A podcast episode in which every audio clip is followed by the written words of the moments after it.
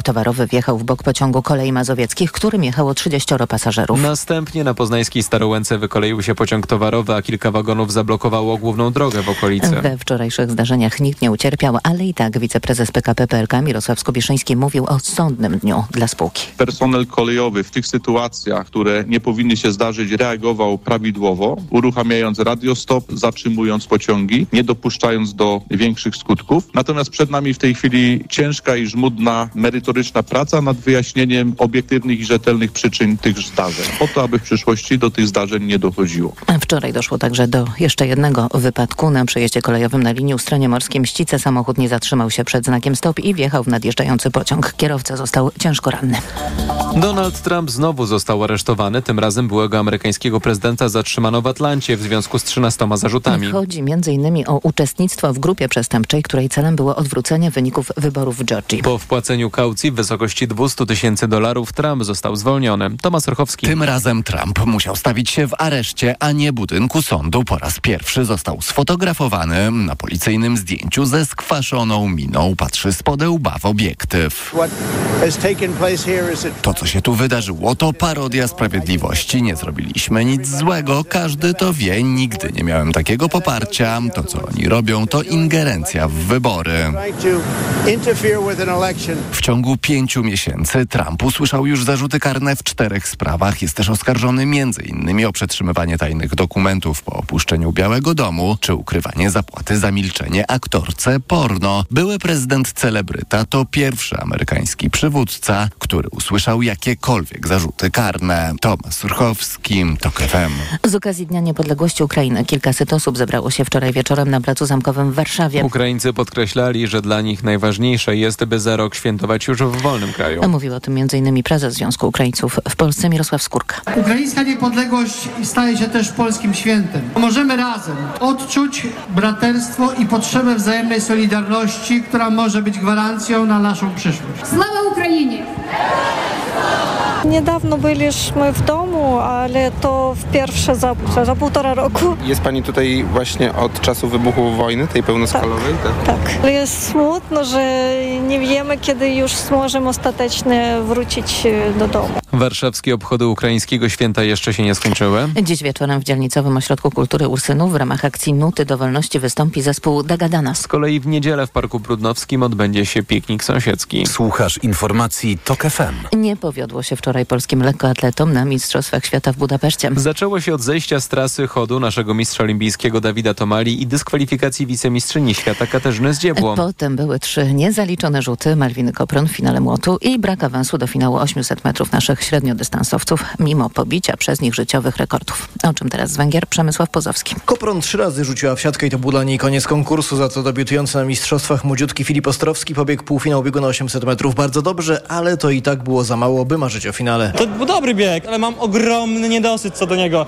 Zabrakło mi jednej dziesiątej sekundy do minimum na Rzym. No, było blisko i myślę, że tyle w stanie byłem urwać. Niewiele, ale tyle tak. Jeszcze lepszy był Mateusz Borkowski. On nie tylko poprawił życiówkę, ale też zdobył kwalifikację na Igrzyska w Paryżu. To też na finał nie wystarczyło. Oczywiście szkoda tych 700 sekundy do finału, no ale jak mówię, jestem zadowolony, jest tylko życiowy, jest olimpijskie. A w czwartek w Budapeszcie nie szło też organizatorom. Tuż przed jednym z półfinałów w biegu na 200 metrów zderzyły się dwa meleksy wiozące zawodników na start, co skończyło się ostatecznie niegroźnie. Z Budapesztu Przemysław Pozowski, to kafe. A dziś w Budapeszcie do gry wkraczają nasi oszczepnicy i sztafety 4 razy 100 metrów. Kolejne informacje w TOK FM o 7.20. Za chwilę poranek Radia TOK FM Jacek Żakowski. Wcześniej prognoza pogody.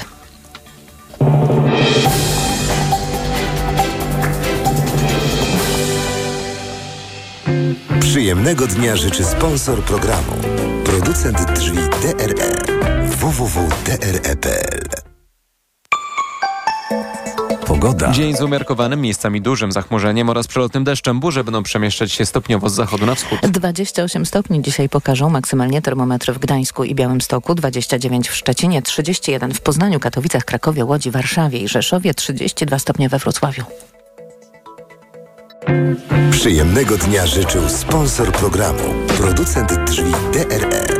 www.dre.pl Radio TOK FM. Pierwsze radio informacyjne. Poranek Radia TOK FM. Witam, Jacek Żakowski, to jest piątkowy poranek TOK FM. Teraz dokładnie 8 minut po siódmej, będę z Państwem prawie do dziewiątej. Zanim się rozstaniemy, oczywiście, oczywiście e, będziemy mieli gości i to jakich? Po 7.20 Piotr Szumlewicz, przewodniczący Związku Zawodowego Związkowa Alternatywa. E, porozmawiamy między innymi o tym, co powinno być jawne, a co niejawne. Po 7.40 Paweł Kowal, poseł e, Koalicji Obywatelskiej, Instytut Studiów Politycznych Polskiej Akademii Nauk. E, będzie o Rosji, będzie o Ukrainie i będzie o polskich wyborach oczywiście. Po ósmej komentatorzy Agnieszka Wiśniewska, krytyka polityczna, Roman Imielski, Gazeta Wyborcza i Konstanty Gebert, współpracownik kultury liberalnej. Teraz zgodnie z tradycją y, opowiem Państwu, co mi się udało wyczytać w gazetach. Jest, jest, jest coś naprawdę ciekawego. Zaczynamy od y, sekcji wyborczej. Powinniśmy jeść psy jak krowy. To jest nowy pomysł Konfederacji. Kto nie wierzy, niech przeczyta w dzisiejszym Super Ekspresie. Nie widzę moralnej różnicy między psem i krową, stwierdził Sośnierz w wieczornym ekspresie, nawiązując do wypowiedzi swojej partyjnej koleżanki, która uważa, że zakaz uboju psów i handlu ich mięsem jest niepotrzebny. Mięso to mięso, stwierdziła w mediach społecznościowych Natalia Abłońska, kandydatka do Sejmu z ramienia Konfederacji. Stąd w wieczornym ekspresie rozgorzała dyskusja na temat jedzenia psów.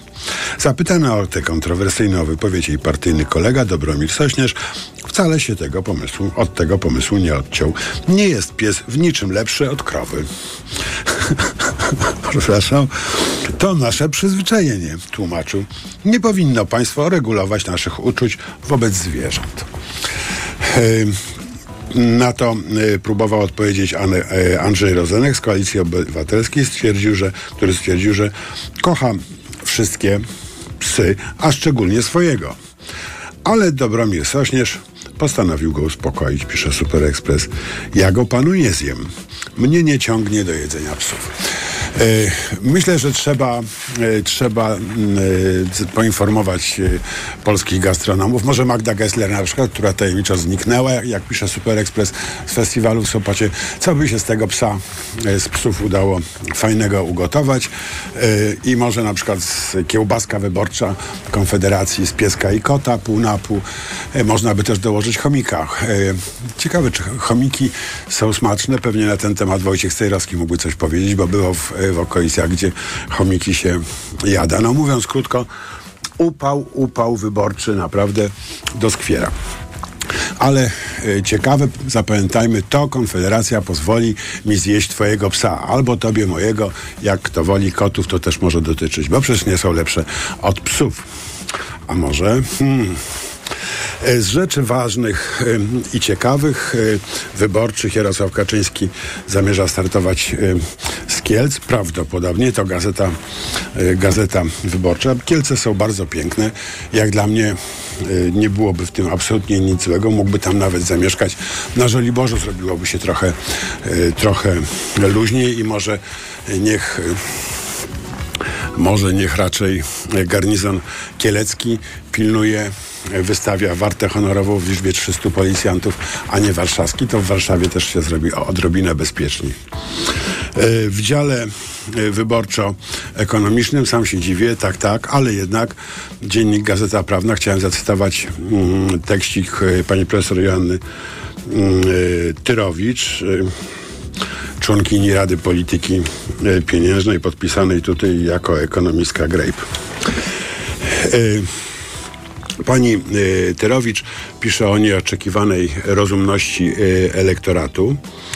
Y, Stefan Baumschauer z Uniwersytetu w Pasawie prześledził wyniki głosowania w wyborach 1919 roku, porównując je z danymi o śmiertelności z powodu Hiszpanki. Okazało się, że mieszkańcy okręgów wyborczych z wyższą liczbą zgonów porzuczyli partie prawicowe i przynieśli poparcie na SPD i inne ugrupowania lewicowe. E, zmiana podejścia polityków do kwestii zdrowia publicznego przesunęła konsensus polityczny z centroprawicowego na centrolewicowy w sposób trwały, aż do 1933 roku. Autorzy eliminując inne liczne potencjalne alternatywne wyjaśnienia tego wyniku wskazują, choć na mniejszej próbie, że dla wyborców kluczowe znaczenie miało wówczas doświadczenie z funkcjonowania opieki zdrowotnej. E, Dlaczego, dlaczego to cytuję? Po pierwsze dlatego, że na ogół wypowiadam się krytycznie o pani profesor, a tym razem chciałem się wypowiedzieć pozytywnie, bo jest powód. Ale po drugie dlatego, że rzeczywiście, rzeczywiście właściwie dlaczego opozycja w tych wyborach tak uparcie milczy na temat tego, ilu Polaków ta władza, obecna władza, pisowska władza, zabiła swoją kunktatorską polityką w trakcie pandemii. Y, Myślę, że jak pomyślimy o tym, ilu z nas, jak ważne osoby y, dla siebie straciło w pandemii i jak ogromną rolę odegrało tu kunktatorstwo Prawa i Sprawiedliwości, y, to myślę, że nie można o tym w pandemii, y, w kampanii wyborczej zapominać. Nie dlatego, żeby grać y, zwłokami, tylko dlatego, że takie zagrożenia będą wracały. I jeżeli ta władza zostanie, a nie jakaś bardziej racjonalna, czyli bardziej progresywna władza, to znów będziemy umierali. Może nie zabijani przez, y, przez Putina i tak dalej, czym próbuje nas straszyć Prawo i Sprawiedliwość, ale przez własny, nieudolny, tchórzliwy, głupi rząd. Dlaczego opozycja na ten temat milczy? Y, dobra, nie wiem. Y, ale proszę o odpowiedź. Jak ktoś z Państwa wie i ma na przykład nasz mail, telefon albo cokolwiek, proszę o wiadomość. Y, Bardzo ważna informacja na pierwszej stronie Rzeczpospolitej. Y, W Polsce zidentyfikowano najwięcej w Europie prób uciszania dziennikarzy i aktywistów na drodze sądowej, tak zwany SLAP. No jak Państwo wiecie, radio TOK FM jest ofiarą te, te, tych procedur, Mm, ale właściwie wszystkie media, z którymi współpracuję, Gazeta Wyborcza, Polityka, są ofiarą tych procedur, y, tych, tego procederu uprawianego przez, przez władzę. Nie tylko pan Świński jest takim potworem, y, wymierzając y, kary kompletnie od czapy za zarzuty kompletnie absurdalne, mm, ale także wielu, wielu innych polityków obozu władzy stosuje te z gruntu antywolnościową y, taktykę, żeby zaangażować publiczne pieniądze w pozywanie mediów i dziennikarzy, którzy muszą za prywatne pieniądze się bronić i nigdy ich nie odzyskają, nawet jak proces wygrają. Na tym ten problem y, polega, nad o którym tak dużo się teraz na całym świecie rozmawia, u nas też warto. Zwłaszcza, że jak w gazecie, jak w Rzeczpospolitej mówi Jacek Karnowski, to są wybory o wszystko. Jeżeli w tych wyborach o wszystko damy sobie zamknąć usta, przy pomocy slapów na przykład, albo innych tego typu y, szantaży ekonomicznych, to, y, to y, oczywiście ta władza będzie dalej Polaków prześladowała, mordowała i co tam ktokolwiek y, sobie chce. Y, Bardzo, y, bardzo ciekawy w, w dzienniku Gazecie Prawnej tekścik Rafała Wosia pokazujący jak ogromną rolę odegrało y, wprowadzenie wyklinanej przecież od y, wieków w, mm, w ideologii y, gospodarczej y, ceny maksymalnej na rosyjską ropę na rynku międzynarodowym. Cena maksymalna to jest horror. Przepraszam. Neoliberałów. Dziękuję, dziękuję, dziękuję. To jest horror neoliberałów, Mm, ale mm, została wprowadzona i chyba musimy kończyć. Mówiąc najkrócej, bardzo zaszkodziła Putinowi, a pomogła rynkowi ropy, na świecie. Czasem coś, co się wydaje szkodliwe i absurdalne z natury, okazuje się pożyteczne i mądre. Teraz informacje, y, a y, po informacjach nasz pierwszy gość Piotr Szumlewicz. Poranek Radia TOK FM. W Świnoujściu to nawet 32 stopnie. Kołobrzeg 33, Ustka 31. Niestety no, musimy się powoli adaptować do tego, co sobie sami zaserwowaliśmy, ponieważ pamiętajmy, że zmiana klimatu oczywiście ma pochodzenie antropogeniczne, czyli to, co my wyemitowaliśmy do atmosfery, teraz powoduje te wszystkie konsekwencje. Mam na myśli gazy cieplarniane. Polacy, którzy mieszkają w centralnej części Europy, nie są przyzwyczajeni do tak wysokich wartości temperatury, zarówno w dzień, jak i w nocy. Tego rodzaju ekstremalne zjawiska pogodowe staną się powszechne. Musimy zaakceptować, że zmiany klimatyczne mają miejsce i sobie z nimi radzić. Radio TOK FM. Pierwsze radio informacyjne. Posłuchaj, aby zrozumieć. Od światowych rynków. O Twój portfel. Raport gospodarczy. Mówimy o pieniądzach. Twoich pieniądzach. Słuchaj od wtorku do piątku po 14.40.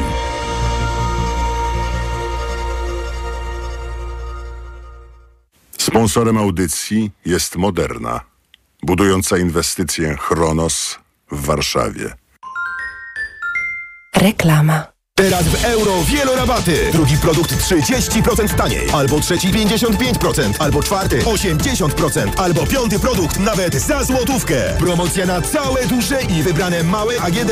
Regulamin w sklepach euro i na euro.com.pl Niektórym się wydaje, że są liderem niskich cen. A nam się nic nie wydaje. My wiemy, że według analizy cen w niezależnych badaniach HSM Salesforce Agency Lidl jest najtańszy wśród dyskontów. Już trzeci miesiąc z rzędu. Szczegóły na www.lidl.pl Let's go! Wielka wyprzedaż w Mediamarkt. Zaczynamy! Wysoka lodówka Samsung za 2499 zł. Taniej aż o 330 zł. Najniższa cena z 30 dni przed obniżką to 2829 zł. W tę niedzielę jesteśmy otwarci. Mediamarkt. Reklama. Radio TOK FM. Pierwsze radio informacyjne. Informacje TOK FM.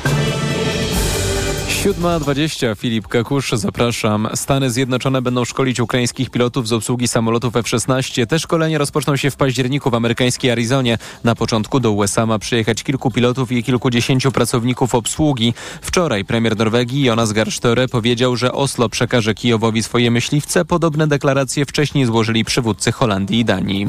Donald Trump znowu został formalnie aresztowany i po chwili zwolniony za kaucją wynoszącą 200 tysięcy dolarów. W Atlancie usłyszał zarzuty związane z przynależnością do grupy przestępczej, która chciała odwrócić wynik wyborów w stanie Georgia. Prócz niego zarzuty usłyszeli były szef jego kancelarii Mark Meadows i jego były prawnik i były burmistrz Nowego Jorku Rudy Giuliani. Kilkadziesiąt dużych pożarów szaleje w Portugalii i Hiszpanii, gdzie utrzymują się ponad 40-stopniowe upały. Największe trudności strażacy mają z dwoma duży, dużymi pożarami lasów i łąk, które wybuchły w rejonie granicy. Służby nie wykluczają, że ogień został podłożony celowo. Spore utrudnienia czekają dziś wieczorem kierowców i pasażerów komunikacji miejskiej w Warszawie. Cykliści w ramach rowerowej masy krytycznej wyruszą z Placu Zamkowego w stronę Ochoty na Rakowiec i Szczęśliwica. Długość trasy to prawie 17 kilometrów. Informacje sportowe. Michał Waszkiewicz, zapraszam. Cztery zwycięstwa, jedna porażka i ostatecznie drugie miejsce w grupie. To bilans polskich siatkarek po pierwszej rundzie Mistrzostw Europy. Na zakończenie rywalizacji w Gandawie nasz zespół pokonał Ukrainę 3 do 1. Atakująca Magdalena Stysiak w rozmowie z kanałem Polska Siatkówka przyznała, że nie do końca jest zadowolona z tego, jak wyglądał ten ostatni mecz. Kurczę, no jestem zadowolona z wyniku, ale nie do końca z naszej gry, bo nie powinniśmy z całym szacunkiem dla zespołu z Ukrainy, jednak ten set stracony nie powinien się przydarzyć, ale jeżeli zaczynamy seta do 12 punktów, chyba mamy 7 błędów w zagrywce, to nie można, po prostu nie można w takim stylu wygrać. Polki teraz przynoszą się do Brukseli, gdzie w niedzielę zagrają o ćwierćfinał z Niemkami. Legia Warszawa znów zafundowała swoim kibicom emocjonujący wieczór w europejskich pucharach. W decydującej rundzie eliminacji Ligi Konferencji zremisowała na wyjeździe z FC Midtjylland 3 do 3. Duńczycy trzykrotnie wychodzili na prowadzenie, ale za każdym razem Legia wracała do gry, co przed rewanżem za tydzień w Warszawie jest dobrym wynikiem, uważa szkoleniowiec Kosta Runiajcz. To był znów trudny, ale bardzo ekscytujący mecz. Walczyliśmy do końca, za co to ogromny szacunek dla mojej drużyny. Na przedmeczowej konferencji jeden z dziennikarzy zapytał mnie, czy byłbym zadowolony z remisu. Odpowiedziałem, że to zależy od przebiegu meczu. Teraz mogę powiedzieć, że jest to wynik, z którym da się żyć. Biorąc pod uwagę, jak układał się ten mecz, trzeba docenić remis. Rewanż w Warszawie 31 sierpnia. Życiowe wyniki nie dały polskim biegaczom awansu do finału Mistrzostw Świata w Budapeszcie. Mateusz Borkowski i Filip Ostrowski w półfinałach 800 metrów pobiegli najszybciej w karierze, ale to było za mało. Choć Borkowski do końca czekał w specjalnej strefie na to, czy jego czas pozwoli mu jednak w finale się znaleźć. Szczerze mówiąc, jak siedziałem na tej e, loży, że tak powiem, to miałem dużą nadzieję, że awansuję z tym czasem do finału, bo to naprawdę 1.44 to jest bardzo dobry wynik. Co do mojej żyweczki, jestem bardzo z tego zadowolony. Z biegu myślę, że również jestem zadowolony. Bieg był bardzo szybki. Zawiodła wczoraj Malwina Kopron, która w finale konkursu rzutu młotem spaliła wszystkie trzy próby. Z kolei Krystyna Cimanowska była ostatnia w półfinale biegu na 200 metrów, po którym dodatkowo zasłabła. Pogoda. Po zachodniej połowie kraju będą krążyć burzowe chmury, szczególnie niebezpieczna może być na południowym zachodzie. Na południu też ponownie upały, które mogą być niebezpieczne, około 31-33 stopni. 30 stopni pokażą termometry w Warszawie, 28 w Białymstoku, 27 w Gdańsku. Radio TOK FM. Pierwsze radio informacyjne. Poranek Radia TOK FM. Witam ponownie, Jacek Żakowski. To jest piątkowy poranek w TOK FM, 24 minuty y, po siódmej. Jest już z nami Piotr Szumlewicz, przewodniczący Związku Zawodowego Związkowa y, Alternatywa. Dzień dobry. Witam serdecznie. Y, Zanim zaczniemy rozmowę, skorzystam z uprzejmości Henryka Sawki, który przysłał błyskawiczny komentarz do pomysłów Konfederacji, żebyśmy mogli jeść i mięso z psów, może na początek, a potem koty papuszki, wiadomo co tam, bo to nie ma różnicy. E, Sawka, e, siedzą dwa psy, jeden do drugiego. Konfederacja chce swój program wypróbować najpierw na zwierzętach. No coś, coś w tym jest. Oczywiście pewnie Konfederacja widzi różnicę między człowiekiem a krową, e, chociaż nie widzi różnicy między psem a krową. E, pies jest, proszę Państwa, dużo mniej pożyteczny. Nie daje mleka i jako nie dający mleka może być pożarty oczywiście, zdaniem Konfederacji. Teraz Piotr Szymlewicz, e, witam ponownie. Postulujemy wprowadzenie jawności płac Jawność wynagrodzeń pozwoliłaby zwiększyć zaufanie do instytucji publicznych i spółek Skarbu Państwa. Ujawnienie wynagrodzeń, szczególnie przez osoby zajmujące ważne funkcje w życiu społecznym, ucięłoby spekulacje na temat poziomu dochodów kadry kierowniczej. Dzięki temu powszechna stałaby się wiedza, jakie są nierówności płacowe. No bo oczywiście jawność płac dotyczyłaby wszystkich, a nie tylko, nie tylko szefów waszej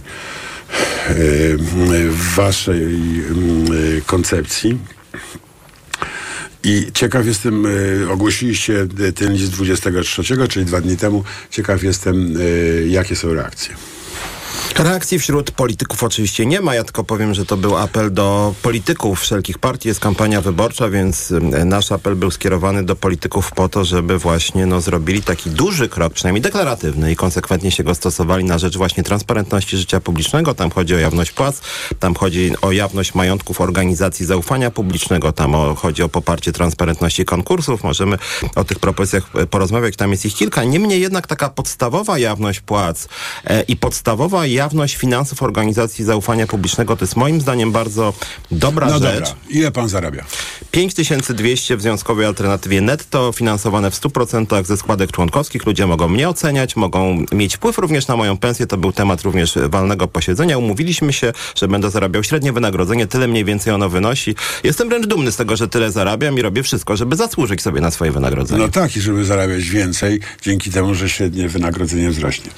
Więc będzie rosło waloryzacja razem ze wzrostem średniego wynagrodzenia. Więc tak jak mówię, to jest zgoda też moich związkowców i ja bardzo dobrze staram się pracować na rzecz związku, żeby ludzie byli zadowoleni, żeby popierali taką pensję, no nie inną dla mnie. Yy, czyli partie nie zareagowały na ten apel?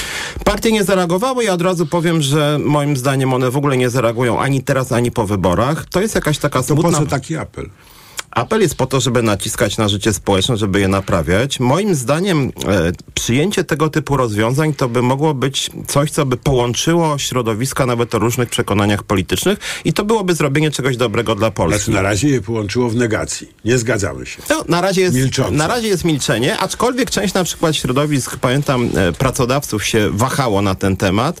Em, Natomiast jedna rzecz tutaj na początek chciałem powiedzieć, która niestety łączy takich nowych w polskiej polityce jak Hołownia, jak Jak em, jak Kołodziejczak. Teraz wszystko to są ludzie, którzy mówią o zmianie, którzy mówią o sobie, że są antysystemowcami. Natomiast na pytanie, z czego są finansowani, ile zarabiają, niestety mówią, że to jest ich sprawa, że na razie oni nie mają obowiązku. I to jest rzecz bardzo niepokojąca, dlatego że jeżeli wchodzi do polityki taki, dajmy na to Hołownia czy Kołodziejczak, to szczerze powiedziawszy, ja bym chciał wiedzieć, skąd oni mają pieniądze, z tego względu, że jak później oni dostaną się do Sejmu, to ja bym nie chciał, żeby na, na przykład któregoś dnia weszła jakaś tajemnicza poprawka, na przykład, nie wiem, związana z interesami czterech w Polsce producentów mięsa i później by się okazało, że jakiś producent mięsa, mięsa psów? na przykład, jakiś producent mięsa przelał na przykład na kampanię 500 tysięcy złotych. Jako obywatel chciałbym wiedzieć, że ktoś taki przelał 500 tysięcy i wtedy byłbym przygotowany, że taka poprawka się pojawi. Jeżeli chodzi o budżety kampanijne i part, partii politycznych, to, to jest transparentne po czasie, prawda? To jest transparentne po czasie, no to Ale- natomiast niestety, jeżeli ktoś finansuje swoją kampanię przez fundacje, stowarzyszenia, e, zaprzyjaźnione organizacje, to tego zwłaszcza te- obowiązku nie ma. teraz, jak, jak jest ta kampania referendalna, gdzie każdy może cokolwiek, no to już jest proste. Ale e, prosto można lewą kasę tam wprowadzać. Ale e, chciałem pana zapytać, no, na, główny argument, bo to nie jest nowy postulat, on wraca co jakiś Tak. czas, e, ja, jawność płac. E, w Skandynawii PIT-y są jawne, prawda? To jest, e, to jest ciekawy pomysł. Ja, prawdę mówiąc, też jestem za tym, bo przynajmniej mm, skończyłyby się insynuacje tego, że jak ktoś ma pieniądze, to skądś ma. No to wiedzielibyśmy skąd ma. Może ma bogatą ciocię na przykład, tak? I y, ale zawsze argument jest taki, że, to się, że rozpęta się polskie piekło, że piekło lustracyjne to szczeniak w, w, przy, w porównaniu z piekłem, jakie przy, przy jałożności płac y, się rozpęta i tak dalej. Pan się tego nie boi?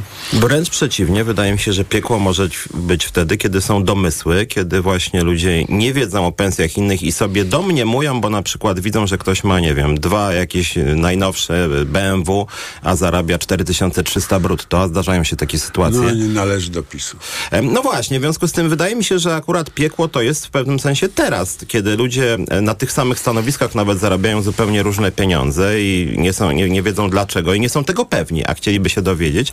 Więc myślę, że to akurat mogłoby uspokoić sytuację i zarazem również i na poziomie firmy, i na poziomie państwa w jakiejś mierze poprawić jakość dialogu społecznego. Dlatego, że jeżeli chodzi o funkcjonowanie gospodarki, w tym spółek Skarbu Państwa, instytucji państwowych, często zdarzają się sytuacje, że e, pracodawca ogłasza, że jest kryzys, że fatalnie się wiedzie i po latach się dowiadujemy, że pan pracodawca sobie podniósł e, wynagrodzenie czy zysk dla siebie o 90%, a w tym samym czasie dla dobra firmy obniżył pensję o 10%. Gdyby była jawność płac, no to przynajmniej byłaby duża presja, żeby takich rzeczy nie było i na przykład ja jako związkowiec, ja jestem Czyli, że odpowiedzialny. byłoby więcej solidarności ze strony pracowników wobec pracodawców, kiedy mają kłopoty. Byłoby więcej wzajemnej solidarności i właśnie takiego działania na rzecz dobra firmy. Jeżeli ja bym widział jako związkowiec, jako pracownik, że firma, nie wiem, przynosi straty, jest w bardzo trudnej sytuacji, pracodawca mówi, słuchajcie, macie wszystko jawne, jest, są jawne obroty, są jawne pensje, widzicie ile, ile ja zarabiam, ja sobie obniżyłem o 30%, no to wtedy pracownicy, dobra, ty sobie obniżyłeś o 30%, to my byśmy mogli zgodzić się nawet czasowo obniżyć sobie o 5%. Natomiast jeżeli wszystko jest tajne, tylko są jakieś plotki, że prezes sobie e, podniósł o 70%, a nam chce obniżyć o 10%, No albo no to przeciwnie, wściekłość prezes mówi, sam, ja w ogóle pensji nie biorę. To, to raczej jest ten model. Oni tak mówią, ja w ogóle pensji nie biorę. Żyję ideą, marzeniem, tak? A no, a wy, kochani, no bierzecie ciągle, no. No ja pamiętam prezesa lotu pana Milczarskiego, kiedy on tam przez trzy lata nie chciał ujawniać swoich pensji, w końcu wyszło na jaw, że w ciągu tam roku tylko tam zarobił ponad 2 miliony złotych, e, w czasie, kiedy mówił pracownikom lotu, że sytuacja jest strasznie ciężka i nie można podnosić e, pensji, więc takie sytuacje się zdarzają, natomiast chciałem jeszcze jedną rzecz Mam dla bardzo... pana dobrą wiadomość, którą właśnie dostałem od Roberta Biedronia. Napisał, że mm, w, w Parlamencie Europejskim przyjęto już przepisy, y, które y, doprowadzą do końca tajemnic y, dotyczących pensji. Czyli, że Unia jest z panem. To jest ważna wiadomość. Ważna wiadomość, tak na marginesie pamiętam, jak Biedroń miał kłopoty z ujawnianiem finansowania swoich własnych kampanii, więc tutaj konsekwentnie bym To apelował jak ruszał chyba ten to Jak ruszał. spotkanie I na później wiosna znikła i w konsekwencji nigdy się nie dowiemy, kto to finansował. To też nie jest Możemy zdrowe. zapytać Roberta, może nam powie. Okej, więc jak Panie, nas... panie przewodniczący, może pan napisze szybciutko, a ja przeczytam to wyjaśnienie. Ale warto byłoby, dlatego że, że ten pakiet na rzecz transparentności to nie jest tylko jawność płac, ale tak jak mówiłem, na przykład jawność finansowania organizacji zaufania publicznego. Jako lider Związkowej Alternatywy mogę powiedzieć wprost, my nie mamy absolutnie nic do ukrycia, mógłby być wyciąg z naszego konta, ale żeby podobne zasady dotyczyły na przykład Kościoła katolickiego, organizacji pracodawców, fundacji szczególnie powiązanych z władzą, wszystkie organizacje zaufania publicznego i to byłaby bardzo zdrowa sytuacja. Natomiast dzisiaj mamy, mamy, mamy I e, pan, myśli, so, y, suwerenna Polska, tak, z, z entuzjazmem przyjmie. No proszę bardzo, panie ministrze Ziobro. No on bardzo często lubi słowo transparentność Ziobro, więc, więc, więc Słowo czekamy. to wszyscy lubią, piękne jest. No. No bardzo ładne. W związku z tym może warto, żeby za tym szły jakieś konkretne rozwiązania.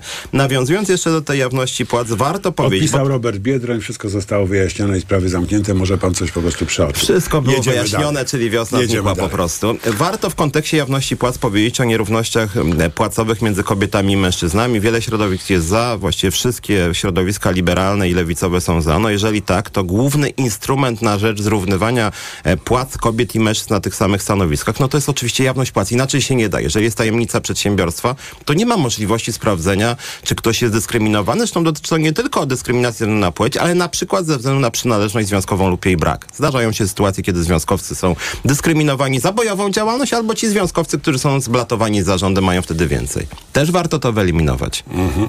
Y, tak, myślę, że w przypadku kobiet to jest absolutnie kluczowy argument. Y, bardzo trudno jest y, tę różnicę płacową, tę lukę płacową zasypywać, że ona jest nieznana. Prawda? Znamy tylko anegdoty, wiemy. I statystyki ogromne, tam z GUS-u już potem, prawda? Natomiast y, gdybyśmy znali rzeczywiście efektywnie na, na poziomie przedsiębiorstwa y, te statystyki, to y, pewnie trudniej by było dyskryminować płacowo No ale kobiety. jeśli już o tym mowa... Ale także właśnie inne grupy, na przykład związkowców, y, nie Polaków, albo Polaków i tak Tylko dalej. niestety polski rynek pracy jest oparty na takim powszechnym przyzwoleniu na dyskryminację płacową. Też y, były już dyrektywy Parlamentu Europejskiego, nawet jest w polskim prawie w jakiejś mierze zapisane i wszyscy to łamią. Mam na myśli równą płacę za tą samą pracę. Tymczasem w Polsce jest tak, że w Zakładzie Ubezpieczeń Społecznych, w skarbówce, wśród pracowników cywilnych policji na tych samych stanowiskach można mieć nawet 1000 zł wyższe wynagrodzenie. Nie wiem, w Lublinie wyższe niż w Warszawie, a w Warszawie wyższe niż w Krakowie. Wcale nie chodzi o koszty płac, tylko chodzi o arbitralne decyzje kierownika danej placówki. I to niestety jest firmowane na poziomie rządowym. No tak, w ogóle mm, w bardzo wielu przedsiębiorstwach podpisując umowę o pracę czy o współpracę e, podpisujemy też e, deklarację, że treść umowy jest niejawna. I tu właśnie wracamy, jawność płac, czyli jeżeli byłaby Ja na jawność przykład płac... nie mogę panu powiedzieć, ile tu zarabiam.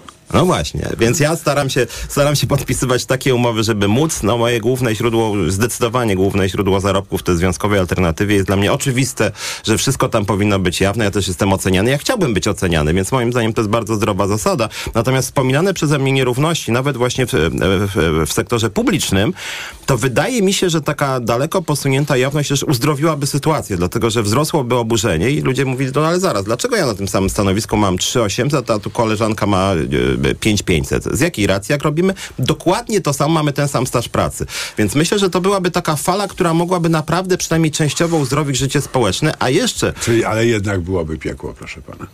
No byłoby piekło. No już te, ten cytat, który pan rzucił. Okej, to w takim razie spróbujmy to piekło, że tak powiem, szybko ugasić konkretnymi systemowymi rozwiązaniami. Nie mówiliśmy na przykład jeszcze tutaj na temat jawności konkursów, na temat wysokich wymagań jakościowych, na temat pełnej transparentności konkursów na wszystkich szczeblach, nie tylko w tym sektorze takim publicznym przez duże P, ale też na dole, w samorządach. Tam też jest kolesiostwo, gdzie się rozdaje te stanowiska, gdzie konkursy są często omijane albo w ogóle ich nie ma.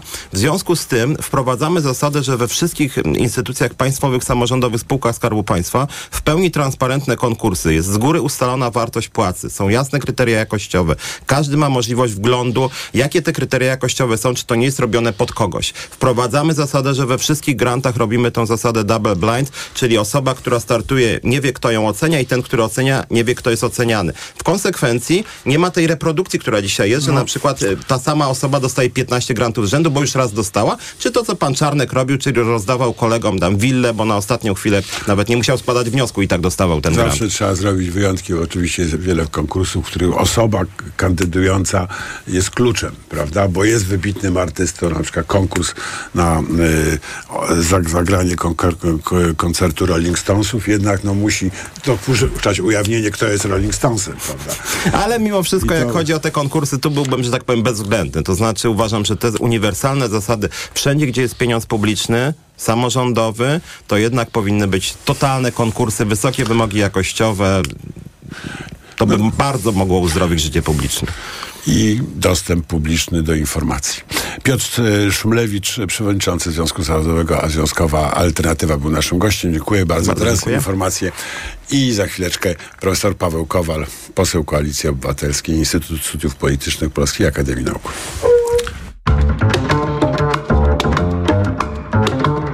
Poranek Radia TOK FM. 5 minut podróżniczych inspiracji, dzięki którym odkryjesz świat na nowo. Przewodnik TOK FM w podróży. Od poniedziałku do piątku po 16.55. Zaprasza Piotr Balasz.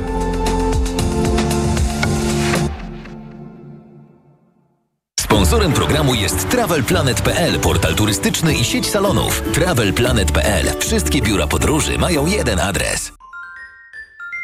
Reklama. RTV Euro AGD. Wystartowały super rabaty. Taniej nawet o wysokość VAT. Promocja na wybrane produkty. Na przykład pralka Electrolux Perfect Care 6 kg. Najniższa cena z ostatnich 30 dni przed obniżką to 1399. Teraz za 1138 zł. I dodatkowo nawet pół roku nie płacisz. Do 30 lat 0%. RRSO 0%. Szczegóły i regulaminy w sklepach i na euro.com.pl. Super tanio w Aldi. W promocji od jednej sztuki. Od piątku do niedzieli cukier tylko 4 zł za kilogram, a mąka Basia jedynie 2 zł za kilogram. To tylko 6 zł za dwa produkty. Raz Aldi. Zawsze coś z Aldi. O kurcze, skurcze potrafią pojawić się niespodziewanie podczas aktywności fizycznej, po dużej dawce używek czy w czasie snu. Sięgnij po Neomax Skurcz. Najchętniej wybierany przez Polaków produkt dedykowany osobom zmagającym się ze skurczami. Suplement diety Neomax Skurcz zawiera nie tylko magnez i witaminę B6, ale także potas wspierający prawidłową pracę mięśni. Neomax Skurcz pozwala cieszyć się ruchem i nie myśleć o skurczach. Neomax Skurcz. Więcej niż magnez. Aflofarm. Hity stokrotki. Drugie opakowanie chipsów Lays 60% taniej, a opakowanie świeżych jaj tylko 5,20 jeśli kupisz dwa, czyli drugie aż 70% taniej. Stokrotka. Ekstra ceny na uwadze mamy. Problemy ze snem dotykają coraz więcej osób, dlatego warto umieć sobie z nimi radzić. Zawarta w suplemencie diety Positivum Sen melatonina ułatwia szybsze zasypianie, a wyciąg z szyszek chmielu pomaga zachować spokojny sen. Positivum Sen. Polecam. Ewa Gawryluk. Aflofarm. Teraz w Carrefourze królują zyskopaki.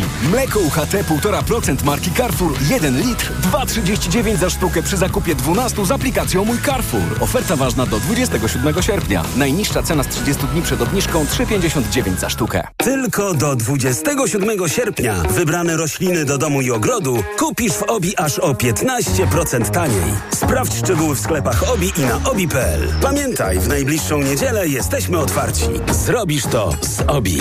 Dla zachowania komfortu podróży kup dzieciom Lokomotiv. Lokomotiv to sprawdzone i bezpieczne rozwiązanie na podróż z dobrym samopoczuciem. Z Lokomotivem bezproblemowo dotarłeś do celu. Suplement diety Lokomotiv. Niezastąpiony w czasie podróży. Wyciąg z łącza i miru pomaga utrzymać komfort lokomocyjny Aflofarm.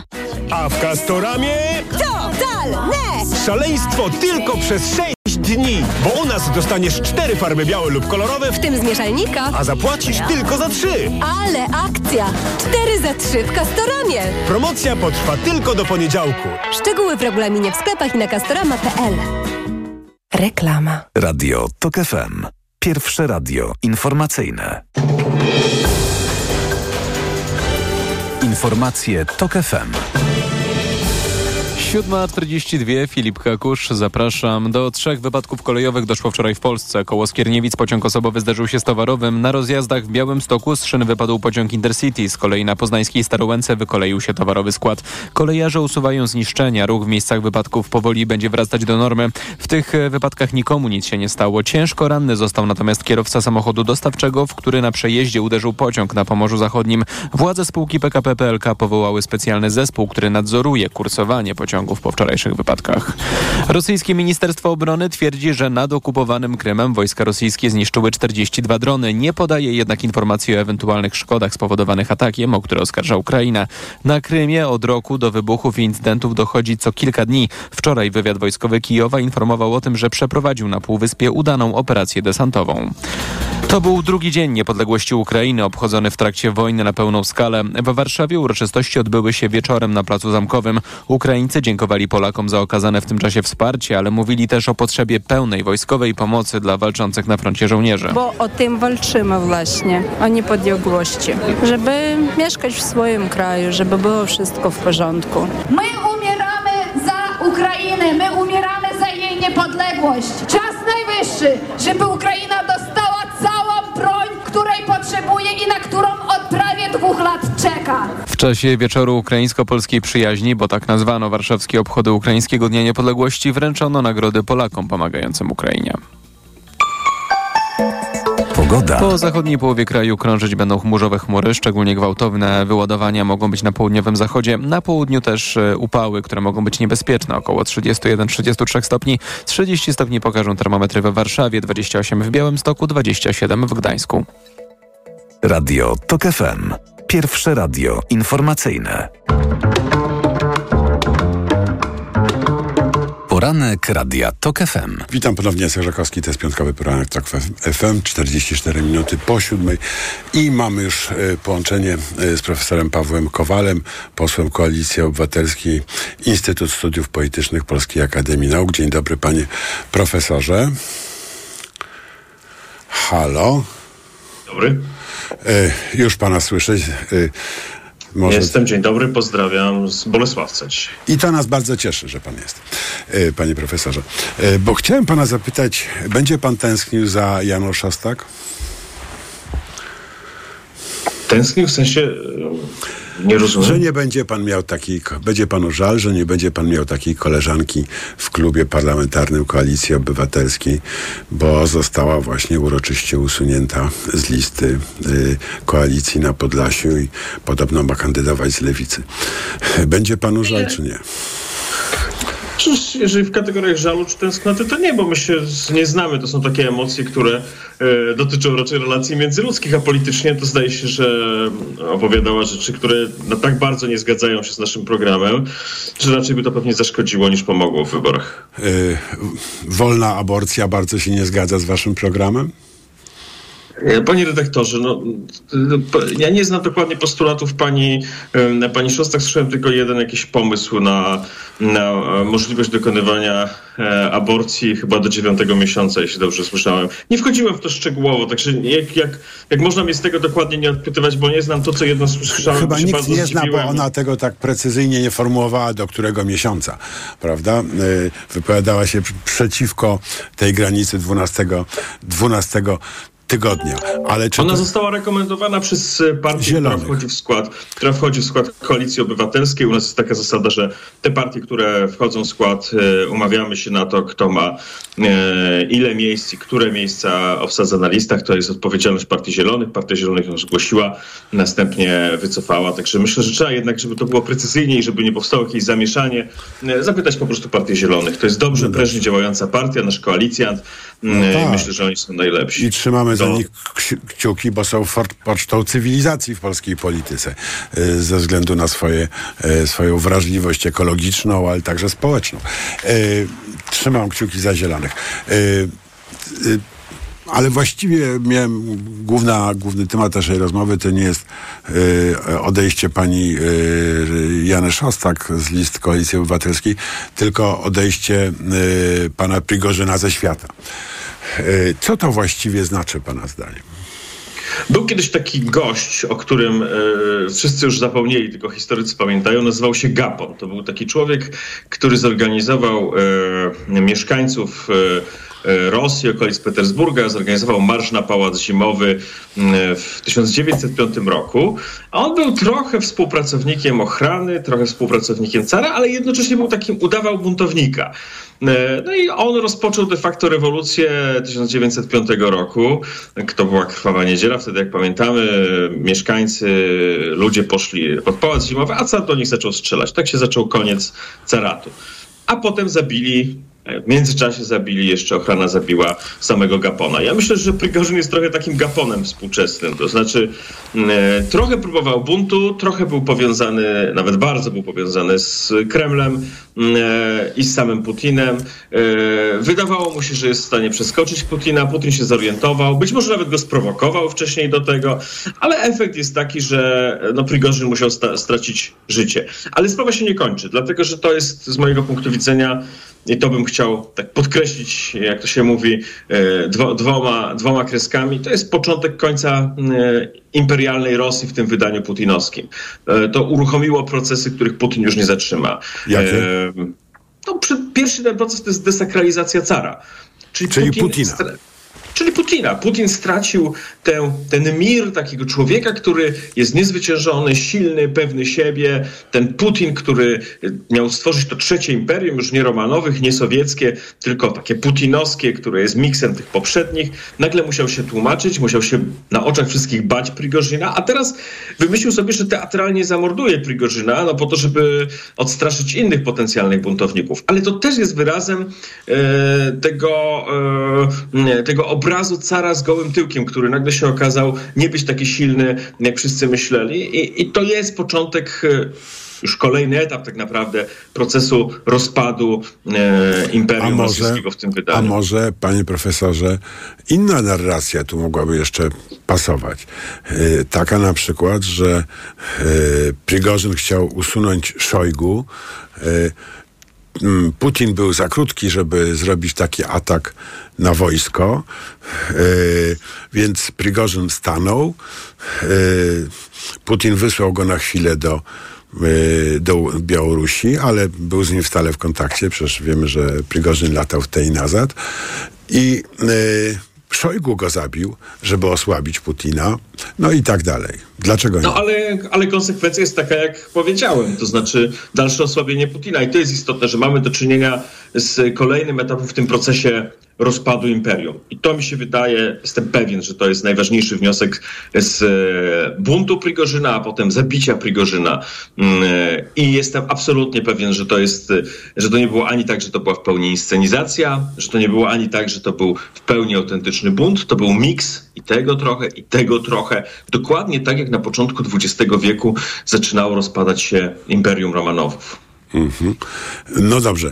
To jest dla nas Znaczy, myślę- dobra myślę- wiadomość, dodatkowo czy myślę- niedobra? myślę- Bo do tej pory nas byliśmy straszeni, że jeżeli ten układ e, Putin, Szojgu i tak dalej się w Rosji zawali, to przyjdą jeszcze gorsi. Że tam za, z tyłu są tylko gorsi, którzy będą rzucali bomby atomowe na Ukrainę, e, będą używali innej mm, zakazanej broni na wielką skalę. Trochę to Rosja robi, ale na małą skalę. I że, nas- mówiąc krótko, będzie jeszcze gorzej. Dla nas kluczowe jest to, żeby rozumieć, że to jest nonsens myśleć w kategoriach, że my przyspieszymy rozpad Rosji albo go zatrzymamy. Niestety tak myśleli trochę Amerykanie, przynajmniej niektórzy ważni amerykańscy eksperci po 1991 roku. Istota rzeczy jest taka. Procesy rozpadu tego imperium już się zaczęły, już trwają. I nie ma co myśleć o tym, czy my to przyspieszymy, czy zatrzymamy. Jest sens myśleć, i to jest postulat polskiej polityki. I teraz na moment będę już takim politykiem z krwi kości, a nie ekspertem. Myśleć, jak sobie z tym poradzić, bo ten proces już jest. I, I oczywiście, że Putin zostanie wyrzucony ze stołka i oczywiście, że zostanie wyrzucony przez kogoś, kto będzie mówił bardziej radykalne To wiadomo, rzeczy. każdy jest kiedyś inaczej- wyrzucony, ale czy to będzie... Czy to będzie, nie- zanim y, y, y, Ukraińcy zaczną mas masowo używać F-16, czyli mniej więcej za rok, czy to będzie za naszego życia? Zgadzam się z tymi ekspertami, którzy mówią, że to będzie w ciągu najbliższego roku, dwóch lat, dlatego że Putin przegrał już w momencie, kiedy nie zdobył Kijowa. Przegrana pod Kijowem była początkiem końca mm, Putina, dlatego że stawką było de facto przyłączenie Ukrainy do imperium na jakichś tam zasadach, tu już mniejsza o szczegóły. Teraz kolejny etap to jest e, możliwość rażenia przez Ukrainę, e, realnego rażenia, systemowego rażenia punktów na, e, zdobywania punktów na Krymie i to też niebawem e, niebawem nastąpi. I potem będzie tak, jak pan powiedział, to znaczy przyjdą jacyś radykałowie, którzy będą mówili, że Putin sobie nie radzi i z pozycji radykalnych go usuną, a następnie rozpoczną rozmowy. Więc nie bójmy się też tych radykałów, bo to, że oni powiedzą, że rzucą tysiąc bomb atomowych, to nie znaczy, że oni jutro rzucą. To będzie ich po prostu gra strachem. Aha. Nie rzucą. Jest małe prawdopodobieństwo, że rzucą, bo w ogóle użycie broni atomowej jest e, poważnym zagrożeniem, ale patrzymy na to, jak, jak trochę tak jak się ubezpieczamy, ja to tak tłumaczę zawsze. To znaczy ubezpieczasz się od zalania wodą, ale to nie znaczy, że mm, jest 50% szans, że twoje mieszkanie zostanie właśnie zalane czy spalone. Po prostu ocenia się pewne ryzyko. Te ryzyka użycia broni atomowej w ostatnim czasie oczywiście wzrosły, bo jest wojna. Oczywiście na Białorusi, tu już mówię o polskim bezpieczeństwie, o tej koszuli, która najbliższa ciału. Pojawiły się nowe głowice atomowe i to oczywiście zmniejsza poziom bezpieczeństwa Polski, ale wciąż użycie broni masowego rażenia jest e, w, niskich pułapach e, prawdopodobieństwa czy ryzyk. Tym niemniej znowu, i tu jest taki paradoks, zadaniem polityków jest zmniejszać to, te ryzyka, to znaczy dbać o bezpieczeństwo. Ale najważniejszy przekaz ze sprawy Prygorzyna, żeby nam to nie uciekło, nie dajmy się wpuszczać w takie rozmowy, które często też zachodni eksperci prowadzą. Czy to jest dla nas dobrze, że Rosja się rozpadnie, czy nie? Nie będziemy mieli na to wpływu. Trzeba mieć pomysł na to, jak się zachować, kiedy ona się już rozpada. I bo ten proces już trwa, tak jak wszystkie inne imperia, także rosyjskie się rozpadnie, bo nie jest żadne święte. Hołk. Hołk. A co ze zbożem? Duży błąd, duży błąd polskiego rządu. To Ale jest do wielka przodu, szansa. do przodu. Co To dalej? jest, to jest, to, no to do przodu właśnie chciałem powiedzieć do przodu. Znaczy to jest wielka szansa dla, ja w ogóle się dziwię, że o tym się nie mówi w takich kategoriach. To jest szansa tak, dla polskiego przetwórstwa, e, dla polskich firm transportowych, dla polskiej infrastruktury. Zamiast chodzić i płakać, że sobie nie są w stanie poradzić, mówię o rządzie, żeby oddzielić to zboże, które idzie na eksport z Ukrainy przez terytorium Polski od naszego zboża i nie zaniżać jego ceny, bo oni to powinni zrobić w pierwszym rzędzie. W drugim rzędzie trzeba zrobić, i jak dojdziemy do władzy, to to zrobimy, usprawnić system magazynów i wykorzystać ten czas do usprawnienia całego No systemu oni dużo zrobili, dużo zrobili, zrobili ogromne dopłaty rządowe, które właśnie teraz są badane e, po, pod kątem nadużyć do e, powierzchni magazynowych na przykład, prawda? Oni, oni o rządzie przede wszystkim nie dotrzymali słowa i nie, nie ogarnęli problemu transportu zboża, a to jest wielka szansa dla polskiego biznesu, dla polskich firm transportu i tak dalej. Po drugie, nie byli w stanie oddzielić tego ukraińskiego zboża od polskiego, co wbrew pozorom nie jest wcale takie trudne, bo jest na to kilka sensownych metod. Po trzecie, nie ujawnili listy firm, które żerowały e, na cenach polskiego zboża, po prostu używając taniego ukraińskiego zboża, które udawało polskie. No a to dobrze. jest klucz, bo tam jest, no nie, to nie tak dobrze, Panie- panie, redaktorze, bo tam ta lista tych firm to jest li- Ja, mapa oczywiście. Nazwisko, wie pan, Oczywiście. jest Ja, ukryte. ja mam, mam ciche podejrzenie, że ta wielka bomba, którą e, dwaj posłowie sz- e, Platformy Jo- Jońskiej Szczerba przygotowują, e, że dwaj posłowie koalicji przygotowują na e, poniedziałek, to właśnie będzie coś na ten temat. Bardzo na to liczę. Czyli o tych, kto zarobił na szwed- szwindlu z ukraińskim zbożem. Ale w listopadzie powstaje rząd na czele z Donaldem Tuskiem prawdopodobnie, załóżmy, i y, y, wtedy y, miliony ton zboża y, gniją y, u rolników, y, nie ma przestrzeni, żeby je przechowywać, magazyny są zajęte, elewatory, które miały być budowane, nie są zbudowane i co się dzieje pierwszego dnia? Co nasz ekspert od Ukrainy mówi w tej sprawie y, Polakom? Czyli Paweł Kowal. Ja powiedziałem już panu właściwie ten plan, e, ale teraz e, cieszę się, że to tak pan że tak ustawił prawdopodobnie, bo jednak jestem tutaj w tym Bolesławcu, żeby trochę pomagać w kampanii wyborczej, bo taką też mam rolę i też liczę, że to będzie taki już nowy rząd. Co trzeba zrobić wtedy? Po pierwsze, zmienić sobie to w głowie, czyli powiedzieć tak, możemy być, e, możemy przejąć tranzyt, transfer, tranzyt zboża z nadmorza e, Czarnego e, przez, tą drogą przez Bałtyk, tak jak było historycznie. Ale można mamy jakiś zrobić- port na to? Nie mamy takiego jeżeli, jeżeli można to było zrobić w XVI-XVII wieku, tym bardziej dzisiaj. Drugie, przedstawiamy ten plan e, naszym partnerom na Zachodzie, w Unii i w Stanach. Mówimy, słuchajcie, jest szansa, żeby bezpiecznie transportować zboże bez żadnego problemu, trzeba nam pomóc. W pierwszym rzędzie trzeba taktycznie oddzielić zboże rosyjskie, e, ukraińskie od e, e, polskiego, żeby no, nie cierpieli na tym polscy producenci, to jest jasne.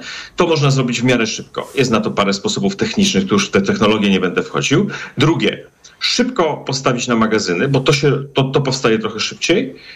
I trzecie, co wymaga kilku lat, usprawnienie, a także rozbudowa No trakcji. kilka lat, kilka lat to już będziemy w innym świecie.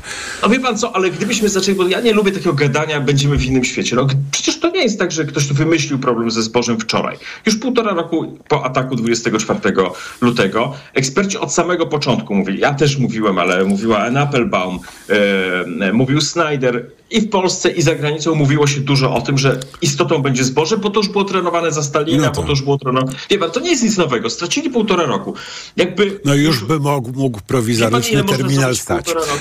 No to my sobie nie mówmy też tak, że nic się nie da, bo ja nie lubię tego nic nie dajstwa, nie? Nie, nie, ale Coś- problem, wie pan, problem, jak dojdziecie do władzy, jeszcze mając Kołodziejczaka na pokładzie, który pewnie zostanie ministrem, e, ministrem rolnictwa, jak e, śpiewają ptaszki, no to trzeba będzie podejmować decyzje od razu, bo to polskie zboże, e, nie mając prawidłowego miejsca do magazynowania, będzie po prostu się niszczało, mówiąc najkrócej. Od dawna proponujemy z byłym premierem Janem Krzysztofem Bieleckim nowy y, układ handlowy i gospodarczy z Ukrainą, pokazujący, że możemy złapać synergię. Taktycznie ta synergia powinna polegać na tym, że jesteśmy w stanie oddzielić to zboże, ale otworzyć drogę na Bałtyk, na ile się da, i dać zarobić polskim firmom. No Wreszcie dobrze, mówię ale będziecie płacili rekompensaty rolnikom, dla których zabraknie miejsc w elewatorach, będziecie e, dawali pomoc finansową rolnikom, którzy, e, którzy nie będą w stanie sprzedać swojego zboża, kupić materiału na siew kup i tak dalej, i Bo tak wie, dalej. wie pan co,